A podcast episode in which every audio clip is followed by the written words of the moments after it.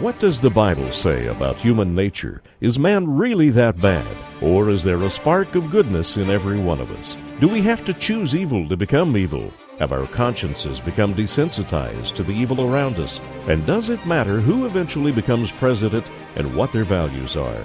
This is Jerry Johnson Live from Criswell College. Join us as we look at today's news from the Christian worldview for Christ and culture. Mr. Gorbachev, tear down this wall. It's one small step for man, one giant leap for mankind. December 7th, 1941, a date which will live in infamy. I have a dream. It depends upon what the meaning of the word is. Yes. And the people who knock these buildings down will hear all of us soon. We will not tire, we will not falter, and we will not fail. Welcome to Jerry Johnson Live. For the next hour, this is your place for relevant discussion of topics in the news and in our culture from a Christian perspective. Later in the show, we'll open the toll free lines for your questions and comments. You may also email us at talk at jerryjohnsonlive.com. Now, here is today's host, Dr. Barry Creamer. And am I glad to be talking to you? Uh, you know, this this really troubles me that one of the most basic doctrines of Christianity is that men are bad, uh, that men do things that are wrong all of the time, and that that just doesn't sit very well with us. And there's a thing that's called the banality of evil. I know that word sounds intimidating, and uh, you may not be familiar with it or use it very often, but it's a really important idea to get across. And so we're going to talk about it today. Banality. Uh, some people say the word banal. Uh, others say it different ways. I'm going to say banal all day. I'm just telling you right now, so that when somebody calls on calls in later on during the show and they say, "Hey, the word is pronounced banal," in the dictionary, banal is one of the pronunciations. Now, what I'm going to say when they call in to correct me, I'm going to say, hey, uh, thanks for t- letting me know that. I-, I wasn't aware of that. But what I'm really going to be doing is laughing at them because they didn't know that I know that it's okay to say banal, okay? The word banal is a, is a word that just means uh, innocent. It means trivial. It means unimportant. It's, it's non effectual. It doesn't accomplish anything. And the banality of evil is a strange concept because what it implies about evil is the opposite of what we normally think. And I, I want to talk to you about why I'm saying that in just a second because the doctrine this belief that we hold as Christians that's one of the most fundamental things that we say is that men are basically bad, that they do things that are bad, that they're bad in their hearts, that they're always thinking bad thoughts, that there's nothing good about us and all that kind of stuff. Now, that doesn't sit very well with us because most of us are around people that we regard as pretty good people most of the time. In fact, uh, I get to go all over the state and preach at different churches on weekends, and I have such a great time doing that because of the people that I get to meet. I got to meet a, a bunch of tremendous folks at South Park Baptist Church over in Fort Worth this weekend. Just great people. I loved them to death. If you asked me if they were good folks, I'd say absolutely they were good folks at Cornerstone down in Corsicana, at Madisonville down in uh, on I 45 First Baptist Church down there, at Bethany Baptist Church here in Dallas, out in San Angelo at Glen Meadows. I've been to all these churches that where people just love each other. They're good people. They're doing good things. They're just like you think of yourself, and you think of your neighbors and you think of the people who are co-members with you at your church. We love to be around people like that. Then then where does this idea that people are so bad come from and what causes it? Well, the problem that I think we run into is we're so confident in human nature. And in America, we're especially taught this to, to be optimistic about ourselves. I mean, I, I opened my, uh, not, not in Christianity per se, in Orthodoxy, but, but in America in general. We're taught to be confident in ourselves, to trust ourselves, to believe in ourselves. I opened my little fortune cookie at lunch today where I was having uh, Chinese food. And, uh, you know, my fortune cookie, it says this, I'm holding it in my hand right here. It says, turn your thoughts within find yourself.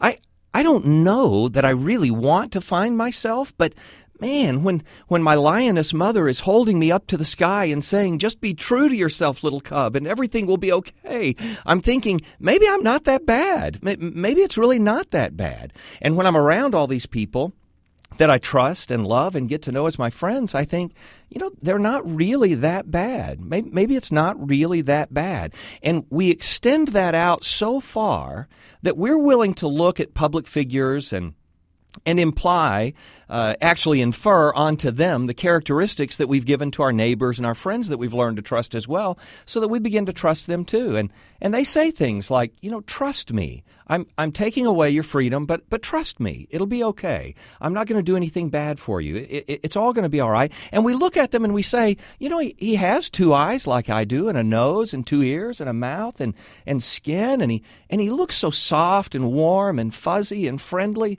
I mean, shouldn't I trust him? Uh, I, I, how, why would I believe he was going to do anything evil? And, and you know, the truth of the matter is, he's probably not planning on doing anything evil. The truth of the matter is, he probably does have the same motives you have and the same motives your neighbor has. But that's not good enough.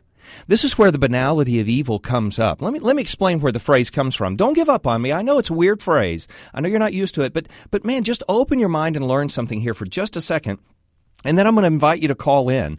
And uh, basically, I'm going to tell you right now what I want you to call in about is one of these two things. Number one, what do you see as an issue regarding our culture or our society where it's underestimated in its importance right now? That is, people don't talk about it much. They don't do anything about it. They don't worry about it. But you look at it and you say, you know, I think that could have catastrophic consequences if it's not dealt with. What would you say is like that? Now, I'll explain more about that in a second if you don't know what I mean yet.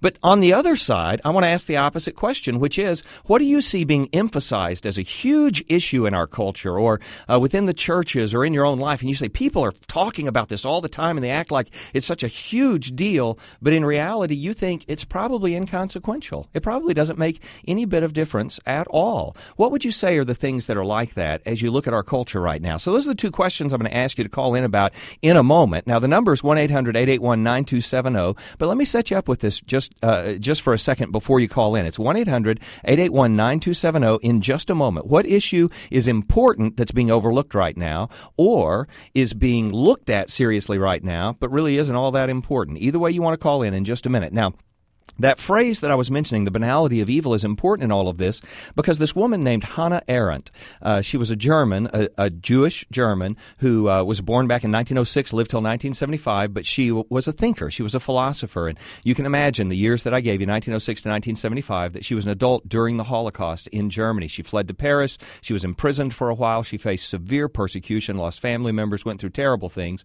And she ended up writing this book in 1963 after the Holocaust was over about the trial of Adolf Eichmann. You remember him, Adolf Eichmann, the architect of the Holocaust. He's the man whose technical skills, his engineering skills, allowed um, the, the mass murders to take place. I mean, everybody uh, who had bought into the vision of Adolf Hitler had uh, brought about this final solution or had desired this final solution to be brought about, but they didn't know how to do it. Adolf Eichmann was one of the main engineers who actually provided mechanisms that allowed them to kill the number of people that they did in Germany during the Holocaust. And when he was caught in South America and taken back to Israel for a trial and then finally hanged in the streets there, when all of that happened, Hannah Arendt wrote a book about him uh, called Adolf Eichmann in Jerusalem and then the subtitle was A Report on the Banality of Evil. Because you may not remember it, but Adolf Eichmann's statement uh, after he had been caught and while he was being tried was Look, all I did was make the trains run on time. That's what he said. All I did was make the trains run on time. I didn't make the policy. I wasn't the person who determined what should happen. I was just a bureaucrat, is basically what he was saying. And of course, that doesn't fly in the wake of the Holocaust and the things that we look at with it. But it made Hannah Arendt realize that many of the things that we decide about are not things where we decide to choose evil. We don't decide to become totalitarians. We don't decide that we want to persecute people or be cruel. What we decide is we'd like more living room for our people. We'd like more space for our people. And we end up committing genocide as a consequence of having made the wrong choice. In fact, this is my point that you do not have to choose evil to become evil. You only have to choose wrong. Not not wrongly. I'm not saying you just have to have the wrong method of making a choice. I mean you just have to choose wrong. We can make decisions that don't seem like they're huge, but they are huge in their consequences. And so, what I want to know is what are those things that are going on in our culture right now, that are going on in our culture, that are so important, but they may not look that important today, but they will be eventually. Now, I've got a bunch of examples to give you If you think you know of something that's going on in our culture, a political issue or a personal issue or a, a governmental issue or some legislative thing that's going on or whatever it is that you think's going on that uh, we ought to be aware of because the consequences could be staggering. If you think there's something like that, you, you feel free to call in at 1-800-881-9270. Now, this is the way it comes to me. People say, why do we spend so much time talking about all of these issues? Why do we spend so much time talking about drunk driving and or pregnancy and abortion or government policy regarding regarding families or who's going to be elected president and so on like that. Why do we why do we do all of that when it all seems so trivial or so pointless or so and the word for this is banal? Why would we do that? And the reason is because the consequences are huge on these issues. Just recently, in fact, today, we heard this confession from Governor Spitzer regarding his involvement in some immoralities. Now, he wasn't specific about exactly what the immoralities were, but he did acknowledge that he'd been involved in some things where he was behaving badly. I've acted in a way that violates my obligations to my family and that violates my or any sense of right and wrong. And, uh, you know, to give him credit, he's willing to admit that he was not proud of his behavior. Uh, in fact, he said exactly this I've disappointed and failed to live up to the standard I expected of myself. He is even willing to apologize for the fact that he'd been doing these things. I apologize first and most importantly to my family. I apologize to the public, whom I promised better. Now, now, where did this come from? In Governor Spitzer, our great crime fighting governor of the state of New York, who had served as the attorney general there, while he was in office, he was involved, apparently, uh, based on reports we've heard, not from his confession, that he was involved in some kind of a prostitution ring or something like that. Where does that come from? And it's not just in him, it's in others also. And my point is that as much as we want to put our trust in people, uh, we also have these doubts that rise up when we realize that people are not as good as we want to be. We're just normal. All of us have these faults that are in us that make us also dangerous. George, I appreciate your calling in from Dallas. Uh, what is it you wanted to mention about immigration? Well, just it seems like immigration seems to be forgotten as we go through this political season. That immigration is really a non-factor. Yet, I I personally feel that that's one of the greatest things that is is killing our country. You know, you have you know 70% of babies born at Parkland Hospital are born to non-U.S. mother citizens. You know, anchor baby situations uh, the amount of money that's spent each year incarcerating illegal aliens, providing free public education, free housing. All right, all George, the, that, that's a pretty good that's a pretty good litany of the things that are associated with immigration. This is the question I want to ask you: What is the staggering consequence that goes with all of that if it is going to lead to a serious problem in the future? And I, I agree with you; it's a serious issue that has to be resolved. What is going to you know, change people's lives tomorrow or next year or in five years because of those immigrants that are present in our culture? What would you say is the basic issue if you had to say it in one sentence or less, and you do? Well, really, I think the basic issue is, is we as American citizens, those that have paid the price, you know, our founding fathers who paid the uh-huh. price and earned the right to call ourselves Americans, we're we're we're we're having our rights stripped away, or worse, we're giving them away. Because you're oh, so, so, you see it as an impingement on the rights that we ourselves are going to enjoy. I, I, want to talk some more about that in a minute, George. I hope either you'll stay on or call back in a minute, or that somebody else will call in on the immigration issue because that's going to come up. I want to get one more call in before the break. Uh, I appreciate. I have no idea how to say this name, but Ocelsio uh, in Carrollton. I appreciate your calling, and uh, you wanted to mention something about freedom. Yes. Go right ahead. Um, you, you don't value it until you lose it. Ah. In in in uh, I think this country. I came from abroad. I I I've been in the states uh, uh, since uh, 1976. In uh, you know, you go along and you see the freedoms just being eroded away. Now, what, what particularly what freedoms are you talking about? Because that's our question. Where uh, do they get rubbed away? Where do we not notice that they're disappearing? What would you say? Fifteen seconds or so. Oh, you go you just freedom freedom of expression. I think uh, okay. you, you, okay you, you, you lose quite a bit of that. In in you once you start looking the, the caller just before he's talking about immigration. That's part of what's going on. You know. right. I hear you. Know, Uh, Acelcio, thank you for calling. I appreciate I appreciate you sharing that. I think that's one of the fundamental issues that we have to be aware of. When we see little liberties being stripped away, we need to be aware that our our liberty as a whole is also being taken away from us, and we have to watch out for that. Listen, I want to know what you think is important going on in our culture where the ramifications are going to be huge in the future. When we come back after the break, we'll have more callers. This is Barry Creamer for Jerry Johnson Live.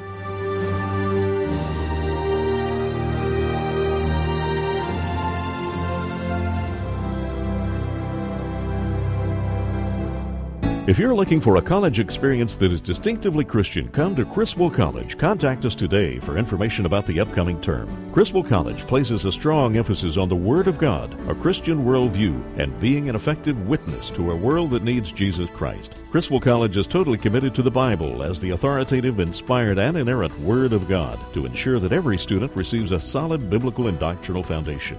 Our worldview approach to ministry prepares every Criswell College student to view each academic discipline through a Christian frame of reference and to engage our culture and the world of ideas from a Christian perspective. Along with this word and worldview emphasis, each Criswell College student gets hands on ministry training in missions and evangelism to be an effective witness through mission trips at home and abroad. Contact Criswell College today for information about the upcoming term. Call 1 800 899 0012 or on the web go to criswell.edu. That's criswell.edu.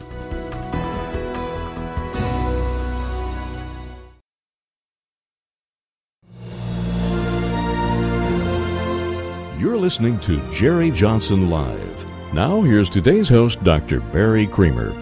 Well, I want to help clarify the topic a little for us just for a moment. We've been talking about the banality of evil. The reason I'm calling it that is because we don't choose evil up front. We just make bad choices. And when we make bad choices, they can have catastrophic consequences in the long term. And so I'm asking you to call in and share with me the things you think are bad choices that we're making right now in our culture. It can be politically or personally or socially or whatever that we're making bad choices. And you think even right now they may not be focused on as much as they should, but they're going to have catastrophic consequences in the long run, sort of like making the trains run on time so that millions of Jews end up dying. That's what I was talking about. And in the nobody chooses to kill a family when they go to a bar, but that uh, Dallas policeman who was arrested again uh, for a second time for drunk driving, when he gets in his car, he is surely guilty of perpetrating an evil on the culture because drunk driving kills families all of the time. And that makes choices that are wrong lead to consequences that are evil. And that's what we have to take into consideration. It's not just in that realm, but all kinds of realms in our lives. So I want to know what you think the issues are that ought to be taken into consideration right now. I know we've got Lindsay on the line in Cedar Hill saying something about tolerance. Lindsay, what's going on?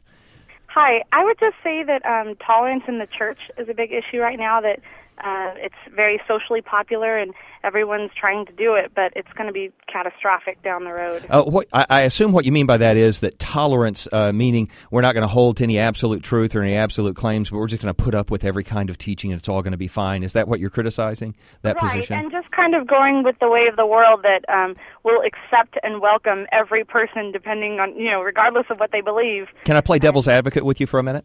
Yes. Because I agree with you, of course. I, I, think most of our listeners would agree with you. But, you know, what if you were listening to somebody who's promoting tolerance like that? And what if their statement was, oh, yeah, well, intolerance has brought about the death of millions of people because of, uh, you know, the Catholic Church perpetrating the Crusades and things like that historically? Do you know what I'm asking you? Yes. Okay, so what would you say to that? Because shouldn't we be tolerant of other people?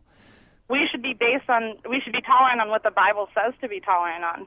And so when we cross the lines of just being tolerant on what's socially popular, that's where we, we make the mistake. Lindsay, thank you so much for a perfect call because this really is an important point. There's a there's a there's a sophisticated way to look at these issues, and then there's a really simplistic way to look at the issues. And I don't mean my, by sophisticated some kind of worldly wise kind of thing, but I mean we have to apply more than just a feel good response to problems. Uh, I, I remember hearing uh, one of our uh, Democratic presidential candidates, Gravel uh, talking about um, how we need to love one another. I think we have audio on that. Many people who pray are the ones who want to go to war, who want to kill fellow human beings. That disturbs me. I think what we need is more love Oh, I, I, oh, we just need more love. Uh, you know, we, we, well, of course we need more love. Uh, uh, I mean, of course we ought to love one another. Uh, what is he criticizing prayer? He's not criticizing prayer. What's he criticizing? War? Well, who wants war? Nobody wants war. We don't go to war because we say, "Oh, oh let's go kill some people." Ah, that's going to be fun. There's no, there's no desire for that. There is a war because there is an evil that has to be stopped, and if we don't act to stop it, there are catastrophic consequences consequences from allowing it to run loose. I mean, that's the, the whole idea of this quote that's attributed to Edmund Burke all the time. I don't know where it actually comes from, but the idea that all it takes for, for evil to triumph is for good men to do nothing. So, Lindsay, thank you for a great call to be able to introduce that topic. Uh, Judy in Waxahachie, uh, in Waxahachie, I also appreciate you calling. Man, I know how to say Waxahachie. I'm from this area, so not a problem. Uh, uh hey, you were going to mention something about respect, Judy. Go ahead. Yes, I believe that um, our parents, um, from even the older kids and even young mm. adults, yeah. have have neglected to teach their children how to respect others right. and to respect themselves. And when there's a lack of respect for anything or anyone or right. or even themselves, then it it is beginning to become catastrophic. I think right. because no one respects anyone else, anyone else's feelings, anyone else's property. Uh, you know, there, there are two different issues I think you're bringing up. I want to stick with the first one for just a minute, Judy, because uh, what you're talking about in the first light of respect has to do basically with authority. And uh, there's a way in which I, I think it's uh, indefensible that we have overlooked the significance of authority in a culture. It's one of the very basic Christian teachings in the New Testament that those who have a respect for authority are able to submit, uh, to give themselves over to something higher than themselves, and to demonstrate their confidence that God is working in their lives. And those who don't have any respect for the authorities who are over them, they're compared to the fallen angels in passages like Second Peter and Jude and things like that. So uh, I think that's a hugely important issue, and I also think you're right uh, that it shows a self denial that allows us to be able to get along with other people, and uh, without that kind of respect in a culture, you just can't function. Is that is that fair enough assessment of what you're getting at, Judy? That uh, is, and it's and it's tearing our culture apart. I believe. Well, let me say something and on the other side of that. I think people don't think that that's important. Right. I mean, oh, I, I, I, mean, I agree with taught, you. I was taught just the the basic respect of you know say Mister and Mrs. You right, know right. so and so and um, yes ma'am no ma'am. But nowadays people don't don't think that it's important to teach their children to be just respectful right. in their in their language. Right, I've got you. You know, the other side of that is, I think, uh, and th- this is just to take completely the other side, and thank you so much for your call, Judy. Great call. Um, I, is that if we are in positions of authority and we have this responsibility, we have to learn not to rule from this autocratic position. I'm the boss, you have to follow me, but actually to earn the respect of the people who are around us, to to earn their trust and their confidence. And uh, boy, that that'll generate a lot more confidence in our society going both directions. I'm reminded of uh, the recent Larry Craig allegations and the things that followed from that. I'll, I'll just remind you of what he said here for a moment. I am not gay. I never have been gay. You know, that brings up a whole litany of issues that have to do with whether we have confidence in our government and those who rule over us because we didn't know whether to trust Larry Craig, a senator, and whether he'd gotten involved in this weird stuff in that bathroom, you know, the foot tapping stuff. And then today we find out, or late last week we find out, that another guy was accused of the same thing in that bathroom, but he accused the police officer of doing the first foot tapping. what, what, what, what is going on? I, I don't know whether to trust the policeman or to trust the senator or not to trust either one of them or or to know who it is we're supposed to believe in because political leadership's so hard to. And I can't just say it about politicians. I mean, we all remember just a few years back uh, our brother Jimmy Swaggart. I have sinned against you, my Lord. And I would ask that your precious blood now, I'm not trying to mock someone who's repentant. I'm not doing that at all, but I am saying this has become almost a byword in our culture. We we look at those who are in authority and we doubt whether they can be trusted or not, and we have a reason to doubt it because we're not sure whether they can be trusted or not because we've been let down so many different times. Louise, I believe, or Lewis, I'm sorry, from Waxahachie, I believe you have a, a comment about gay marriage. Is that right?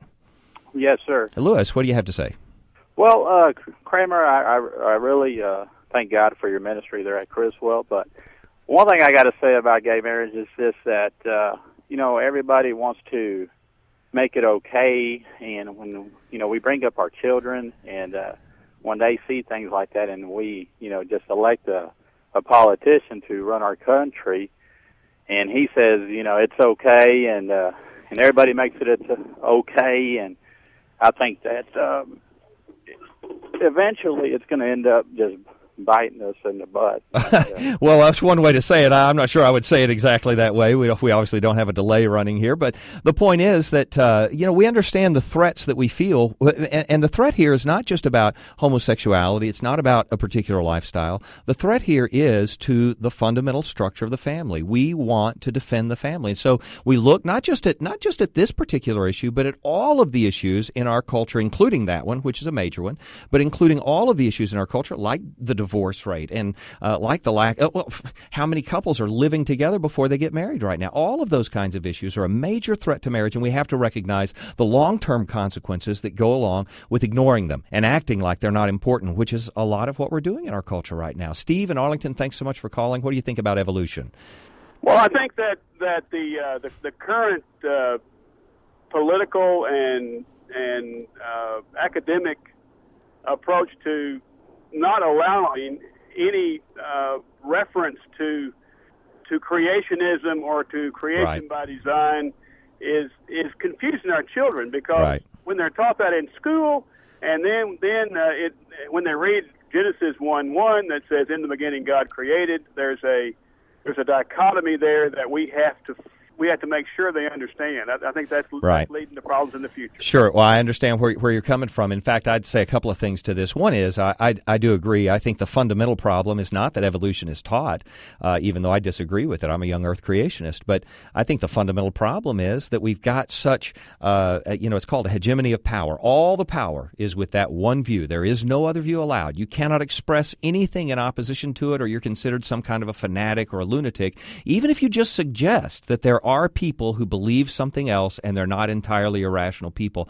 I think that's a fundamental problem. We ought to be willing to hear other views, including on issues like science, like you were mentioning there. I have a I have a second issue with that topic of evolution there also, though, and that is that uh, there's something more fundamental about why we don't uh, want to hear the view that God created the world intentionally for a purpose, because the expectation would be that if He created it with a purpose in mind and not just allowing evolution to act mechanistically to bring about these results without any particular purpose. If he acted with a purpose, then we have a moral responsibility to live up to the essence of that purpose. And if we fail, then we're accountable to God for failing to be what he has expected us to be from the beginning. So there are some fundamental worldview issues that have to change for us to address some of these issues, but just bringing them up and being aware of them uh, has a positive impact on things. Listen, uh, after the break, we're going to be talking some more about the same topic, but I want to look at the opposite side of it because sometimes we distract attention from the real issues that are going on in us by talking about uh, less important things and making them sound like they're huge. Uh, the Vatican has recently defined some new sins for us, and after the break, I want to identify what a couple of those are and talk about whether they're actually significant or not. So we're going to want you to call back after the break if you want to call. The number's 800 1 800 881 9270. That's 1 800 881 9270. Share with us either side of it, something that's being overlooked right now but has huge significance, or something that's being emphasized right now. Everybody's talking about it, but it's really not all that important. Come back and join us after the break. I'm Barry Creamer for Jerry Johnson Live.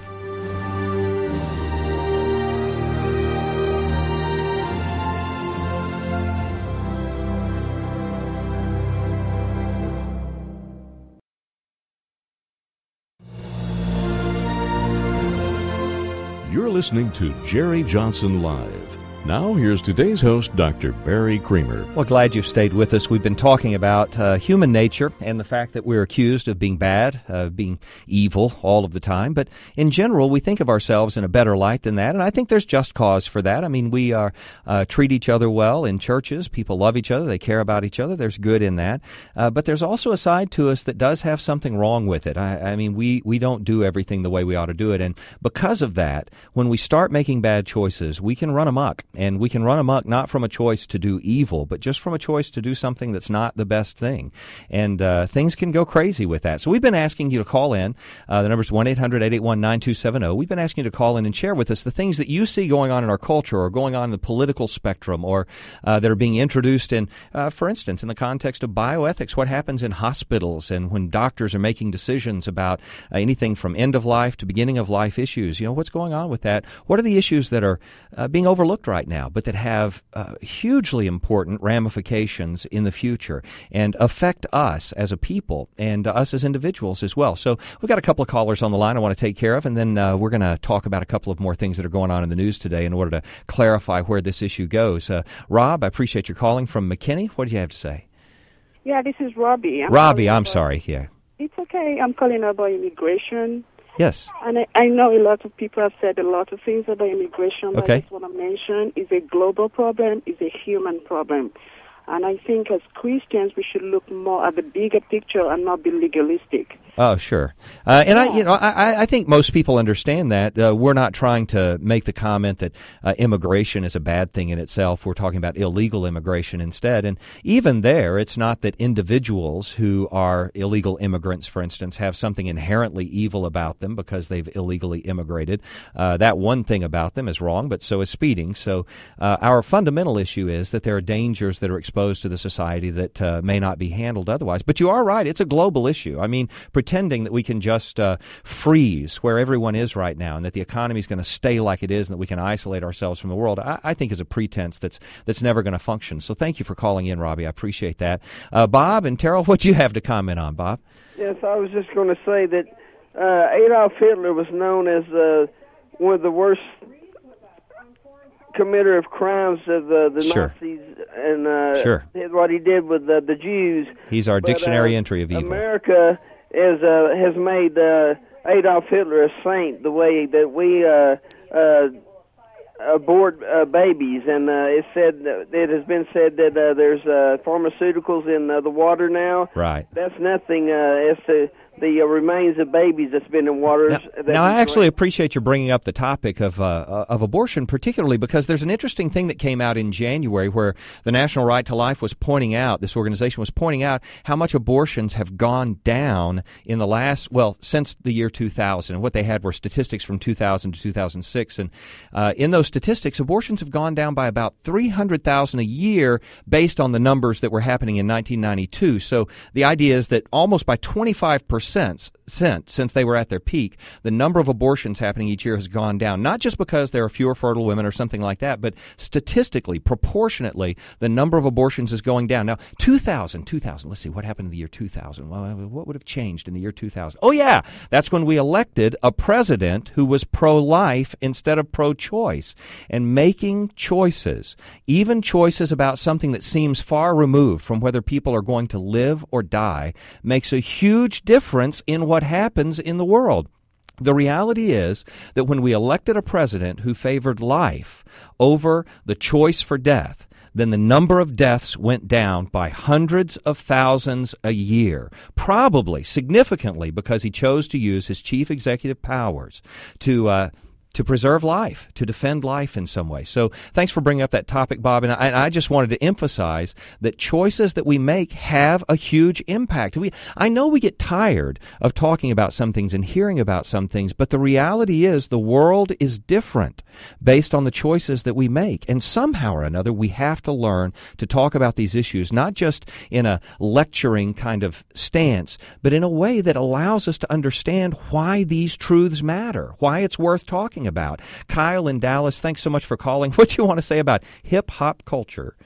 Well, I just want to make an observation, and I'm not an alarmist, but I wanted to make an observation about the negativity that's uh, carried out in the lifestyles of the hip hop in general, how they teach our young folks to rebel against uh, police authority and authority in general. Okay. And how they devalue uh, the women in society. They turn them into objects. You know, I have to admit, I, I don't know much about hip hop culture, Kyle, so I'm, I'm speaking from ignorance when I talk about it, but I, I do have to say that I've experienced the same kind of degradation of women when I've gone to uh, uh, people's homes and uh, seen the husband sitting there picking his teeth and shaking his tea glass and uh, saying to his wife, "Hey, my ice is rattling. Where's the rest of my tea?" Uh, you know, I, am not sure many of us have the kind of respect for each other that we ought to have. That doesn't undermine your point at all. I, I certainly agree with your point. I just want to extend that out to the rest of us and say, whether you're wearing your pants baggy or not, uh, we all ought to have a little higher respect for each other than we have in the past. Philip, thank you for calling from Arlington. What do you want to share with us today, Philip? Uh, yes. Um, I, I think that maybe one of the most important things is having spiritual leadership. You know, it's a thing that's kind of hidden from this culture, and it, it's not obvious, but you know, I'm reminded of Rehoboam, who was said to be wise in the way that he ran the country, but the, the but his, but Judah fell uh, fell into despair Right. under him because you know he didn't follow God, and the, and, and the wisdom of man has no comparison to the power of God. Right. Well, you know, ultimately we have to appeal to that. I mean, I, I can't say, I, I'm not going to pretend that I'm sitting here and because I have some high and mighty position at uh, the, the mighty Criswell College, which, you know, is a great place to be, that I have some wisdom that allows me to see through all of the deception that everyone falls prey to. It's nothing like that at all. I mean, this is why we are so dependent on the Lord. Every day we have to come to His Word, we have to come to His people, we have to listen to His Spirit, and we have to know the direction He's leading us because whether it makes sense to us or not at the moment, uh, when we take it into our own hands, the results can be catastrophic. Philip, are you still on the line? Yes. I just wanted to know, you know, you heard everything I just said. I mean, I, I'm assuming that's what you're getting at, right? Oh, yeah. We have to learn to follow. Right. What I'm getting at is that I think as Americans we, we tend to believe that secular proficiency is is acceptable for our government. That if they're just good at what they're doing and they're they're uh, skillful and cunning in the way that they run the country, that that's okay. But Right. really, you know, the Bible teaches us that, that national spirituality is is critical. It's going to take more than that. That's exactly. I appreciate your calling, Philip. Thanks so much for that that uh, idea, Jim from Allen. You, you is it right that you homeschool? Do you homeschool? Yeah, we've got an eight-year-old that we're home. Okay, listen, Jim. I want to I want to play something for you real quickly because I know you've heard about this going on in California right now. Uh, there's some legislation that, uh, or actually just this court uh, ruling about homeschooling that came out, and I want you to hear this real quickly, and then let's talk about it for a second. I think this decision is just unconscionable. The, what the court has done is has, they've reached out purposefully. They've reached out in a secretive case that was closed off to anybody's knowledge. Didn't let uh, groups like Homeschool Legal Defense Association participate by keeping the, the veil of juvenile court secrecy about it. But what's happened is this: the court has said that the statutes of California forbid parents to teach their own children at home unless they're a certified teacher. For 99.9% of parents in, in, in California, that means you cannot teach your kids at home. And if you are having a child that's in the secondary stages, you cannot teach because you're not certified in everything. So uh, it, it is effectively slamming in the door on homeschooling for everyone, and they've said such outrageous things as it doesn't matter what the kids learn. Um, learning is not important. It's just simply that we need them in attendance so other people can watch out because we can't trust parents. At the, at the heart of this case is a distrust of parents. Now, that was Dr. Mike Farris, the co founder and chairman and general counsel of the Homeschool Legal Defense Association, and he was talking on Focus for the Family there about what had happened in California. And you heard all that, right, Jim? Yeah, I did. So, uh, you know, my thinking when I hear that is about uh, the threat on family life in general because we homeschooled also. So, wh- what were you thinking about when you called in? And also, what do you think about that cut we, we were just playing? Well, my biggest concern, of course, is that they're they're saying they don't trust parents, but you know, how long is it going to be before something like this sweeps the nation and affects everyone? I don't believe that the public school environment is a place for my children to be at.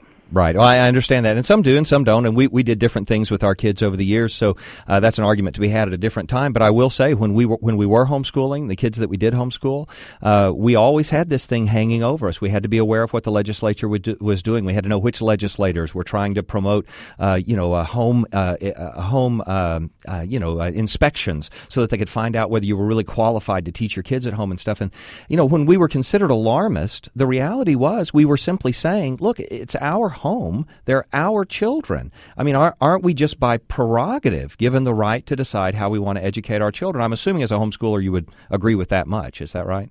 Oh, absolutely. So- and, and in uh, Texas- I remember Penna's comment. I think it was on Friday when she first talked about this that homeschooling her kids out in California, they were always in fear of even going out during the day. Right. Yeah, I've heard that in California. In Texas, we're we're very much blessed. I know you're aware of this, Jim, uh, that we have very little opposition right now, and we've had a, a good defense. But that's because we've had people laying the groundwork for us for decades, really, Exactly. in the past. So thanks for calling in, man. That was a great call. I appreciate your information and the idea. And, and it is it is catastrophic when we hand over that kind of authority to the government that we allow them to determine what parents are going to be able to do with their kids. Beverly, I want to get you in before we get to the break, but we're just going to have a few seconds. So I want to ask you. Thanks for first of all, thanks for calling in. Love uh, Louisville. Glad to hear from you. Want to hear what you have to say, Beverly, real quickly. Okay, I'm just third generation in ministry. Okay. We've had a lot of friends that have lived for years and loved the countries they adopted as missionaries. Right. And I think that we as Christians in this country have our heads in the sand when it comes to politics. Yeah. We have laid back and let them change our laws, like like the ones with the school issues, which you're talking about right now, Right. and other things. But one thing that caught my attention was a comment you made a little earlier in the program, Okay. and that was that we allow the small things that seem important to take prevalence and don't pay attention to the big ones oh, that Oh, are that's right, right. in front of our nose. That's right. And I'm speaking particularly about something that could dramatically change the texture Tell me what it is in five seconds. Of our country, and that has to do with our political, our political presidency that's coming up. Oh man, it's going to be hugely important, and we're going to talk more about that and other issues right after this really short break. Come back right in a moment to Barry Creamer on Jerry Johnson Live.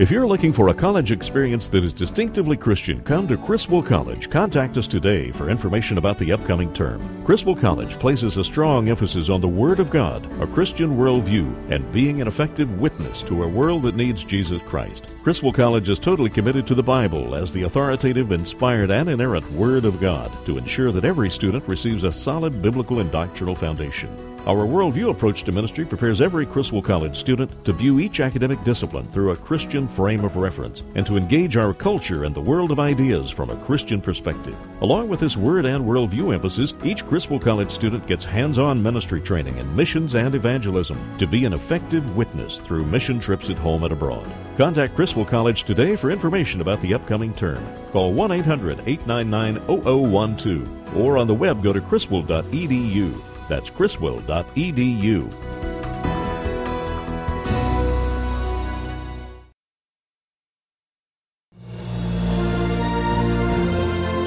You're listening to Jerry Johnson Live. Now, here's today's host, Dr. Barry Creamer. Wow, I'm glad you've stayed with us all the way to the end here, uh, because I, I think it's important for us to think seriously about these things. If you want to, if you still want to call in and comment on the banality of evil that we've been talking about, uh, then you'll need to do it right away. The number is one 9270 and we're going to try to squeeze you in because uh, there are just a couple of things we need to talk about to clarify the topic for today and why it's so important for us to understand these things uh, in our lives as Christians and how we represent Christ in the world. Patricia and Dallas, thanks so much for calling. What were you going to say about prayer? Oh, I just wanted to point out that I think it's one of those things that um, it's missing in much of evangelical America Sure. and just you know, the world. But Patricia, don't you say to people all of the time, "Oh, I'll pray for you"? Don't you do that all the time? Well, of course, most of us do, and, but how many actually then go and, and do pray? Yeah, exactly. I mean, that's And- the problem. Uh, yeah, and I think the church is very much um, they are relying more on programs than they are prayer. And we do forget how significant that is. You know, I, I'll, I'll just suggest to everybody who's listening to this uh, the next time someone says to you, man, would you pray for me about this? You know, a great thing to do is just stop right there and say, well, can I pray for you about it right now? You don't have to say anything but a sentence. It's not like God needs you to give him a discourse on it. Uh, just, just offer your prayer up to the Lord right there with them. Uh, it's an incredible encouragement, important thing for us to recognize. It's true. I mean, we can't pretend that we're going to represent Christ in the world if we're not actually praying. It's just part of what it means to be a Christian. So thank you so much for that call. Again, uh, this is probably your last opportunity to do it. If you're interested in calling in and commenting on the banality of evil that we've been talking about, the number is 1 800 881 9270. 1 800 881 9270. Call right away if you want to get squeezed in. Uh, otherwise, we're just not going to be able to get you in. Now, here's the deal. Uh, a lot of times, you know, I'm asked if I, I think we're making too much out of things that are unimportant. There are a lot of things that we make much out of that really aren't that important. I mentioned to you a moment ago that uh, the Vatican in the last few days has come out with this new list of sins. Uh, it's not so much because things have changed in eternity that they would do that. Of course, we don't follow the Vatican as if we're Catholic or something. Some of you are, but the idea is uh, that the things things do change in the world, and so our way of expressing what's right and wrong sometimes has to change. And so one of the things that they identified as a basic sin right now has to do with the environment, pollution. Thou shalt not pollute. Officials at the Vatican say the faithful should be aware of damage to the environment, calling it a modern day sin. This weekend's announcement comes after months of appeals from Pope Benedict for the protection of the environment.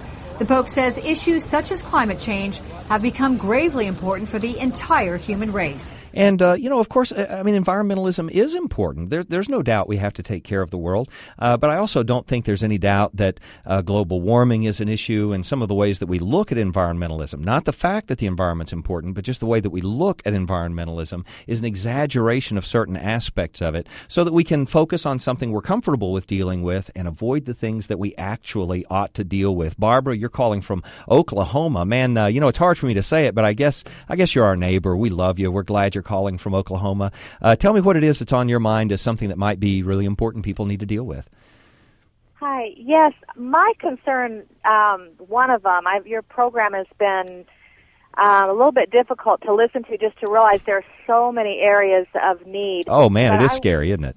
It there it is, and we really need to be praying and doing what we can to make a difference. But um, the government and civilian financial indebtedness in our country really does concern me. Right. And we have had uh, greater debt in the past, and we're we're doing much better on that now. We're I really feel that God has dealt with us to get out from under our debt and to um, be obedient in that. But just to see where our country is, and to where you know you hear the statistics of, uh, you know, the average family has X amount of debt, and uh, it, right. you know, it's just it's it's kind of scary, and you Boy, can I hear see you that it is making a difference overall. You know where our dollar is. I hear you. It's it's all that. it's, like, a huge burden and weight on anybody who experiences that, and we know what a burden it is on our economy uh, to remain in that kind of debt too. So great call from Barbara in Oklahoma. I'm I'm, I'm ashamed that an Oklahoman has had to had to call in and tell us that here. Uh, I'm just kidding. Uh, we love you so much, and thanks for calling. It was a great call. Uh, Nolan in Arlington, I appreciate your calling. Just before your comment, Nolan, I understand you're going to say something about Obama. I want to play this cut real quick and may fit into what you want to say. Whatever we once were, we are no longer a Christian nation. Oh, well, that'll do it right there. So, Nolan, what, what's your concern about Obama? Well, uh, we've been getting uh, some information on the email, and I, have never checked it out. But you know, Obama was in a in a Muslim school. Oh, you know, we, uh, to be honest with you, Nolan, we, all that's been checked into so many times. Nobody really doubts that he's Christian. I'm not saying born again. I'm not. I'm not using that word. I have no idea what his actual spiritual condition is before God. But you know, he's he's adamant that he's a Christian. I think everybody in his background knows that his Christian background is real. Uh, whether it's born again or not is a, a, different issue altogether. But I don't know that about any of the candidates. I can't know them personally. So, but I, I do appreciate your calling about that because it matters whether we're Christian or not in our worldview and the way we're looking at the world that's around us. Let me just say a couple of more things before we uh, before we finish up today, because the the things that we've been talking about are hugely important to me. They're the reason that I stay motivated to teach in my classrooms and to go on weekends to churches and, and preach there, and and even to do this radio show, because you know the the, way we make decisions is not always. You know what the word prima facie means? It means uh, we can't always make them at first face. In fact, that verse in the Proverbs that, that we're so familiar with, it's Proverbs fourteen twelve and sixteen twenty five. It's repeated in the Proverbs. It's that important. There's a way that seems right unto a man, but the end thereof are the ways of death. The word that seem there in Proverbs 16:25 is actually the word for face. It actually says the way something appears to a man's face, the way it comes at him, is not the way it really is. So we look at something and at face value, it looks like the right thing to do. But in the end, it's something that leads down to death. That's something we ignore all the time. People don't have to make a choice for what they believe is wrong. They can make a choice for what they believe is right at first face, prima facie, but it's not actually right. And so we have to have a wisdom that can only come from this relationship with Jesus Christ that we have that allows us to look at things in a in a longer way, in a longer term, and in terms of the consequences that go with it. Now, I'm not saying that we should become results oriented. Well, this is going to bring about the best results, so that's what we ought to do. In fact, that's what that's what's gotten us into a lot of this trouble to begin with. We've forgotten that there are some things that we're committed to do simply because we're Christian, and there are other things we avoid simply because we're Christian. And the consequences are not in our hands. They're in God's hands. And so we trust Him with what He wants to do with those things. A lot of times I'm asked if I don't think we're making much ado about nothing when we talk about a lot of these issues. They'll talk about passages like 1 Timothy 6, where he's uh, indicating that we shouldn't spend all of our time on profane and vain babblings and oppositions of science, falsely so called. But when people say that to me, they're missing the point that what Paul is saying to Timothy is oppose those false sayings and defend the truth so that we don't err concerning the faith as others do. It is worth doing what Jude brought up, which is contend for the faith. As we would say it in our culture, we need to contend for the truth. That doesn't mean be contentious. It simply means stand up for the truth and make sure that we point out what's so significant about all of these issues. Now, in order to do that, we have to recognize our vulnerability because all of us are subject to making those unimportant things seem important. We have to ground ourselves in the only objective perspective that we can get, which is the Word, which means if we're not reading and, as one caller mentioned, praying, we're just going to fail to do it. And then we have to present the truth in love to all those normal people out there who haven't yet seen the world from a relationship with Jesus Christ. This is Barry Creamer for Jerry Johnson Live. Thanks for listening.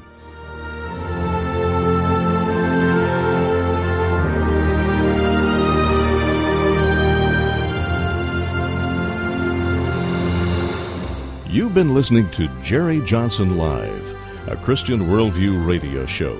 Join Dr. Jerry Johnson, president of Criswell College and Criswell Communications, Monday through Friday at 5 p.m. for an hour of relevant discussion of news and culture from a Christian perspective.